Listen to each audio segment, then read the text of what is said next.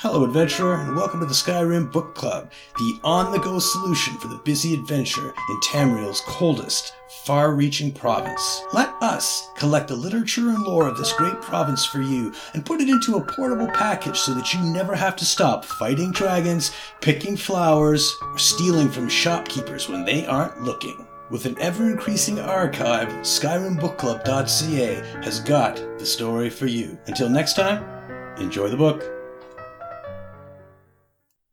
Vim's Diary by Vim Hleilu, a diary surrounding the Lodos Plague and the Malborn. Dear Diary, it's been a while since the last time I wrote, but it's not like a lot happens around here. Sure, the villagers say that their friends and family members have gone missing, but my father says they probably just left to avoid the plague. Oh, right, and then there's the Lodos Plague, but I'm not too worried about that either. My father's the house minister. He won't let anyone that's part of House Hleilu get sick, especially not his darling daughter. That's me.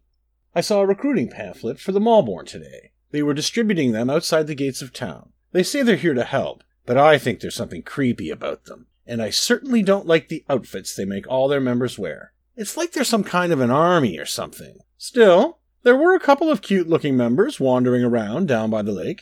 I wonder what they like to do for fun when they're not saving the world. Maybe I'll sneak down there one night and take a look.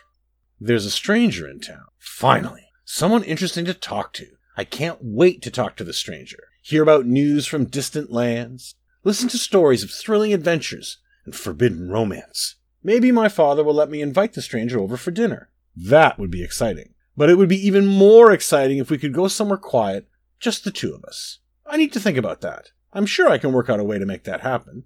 I'll tell you all about it next time, diary. Vim Hleilu.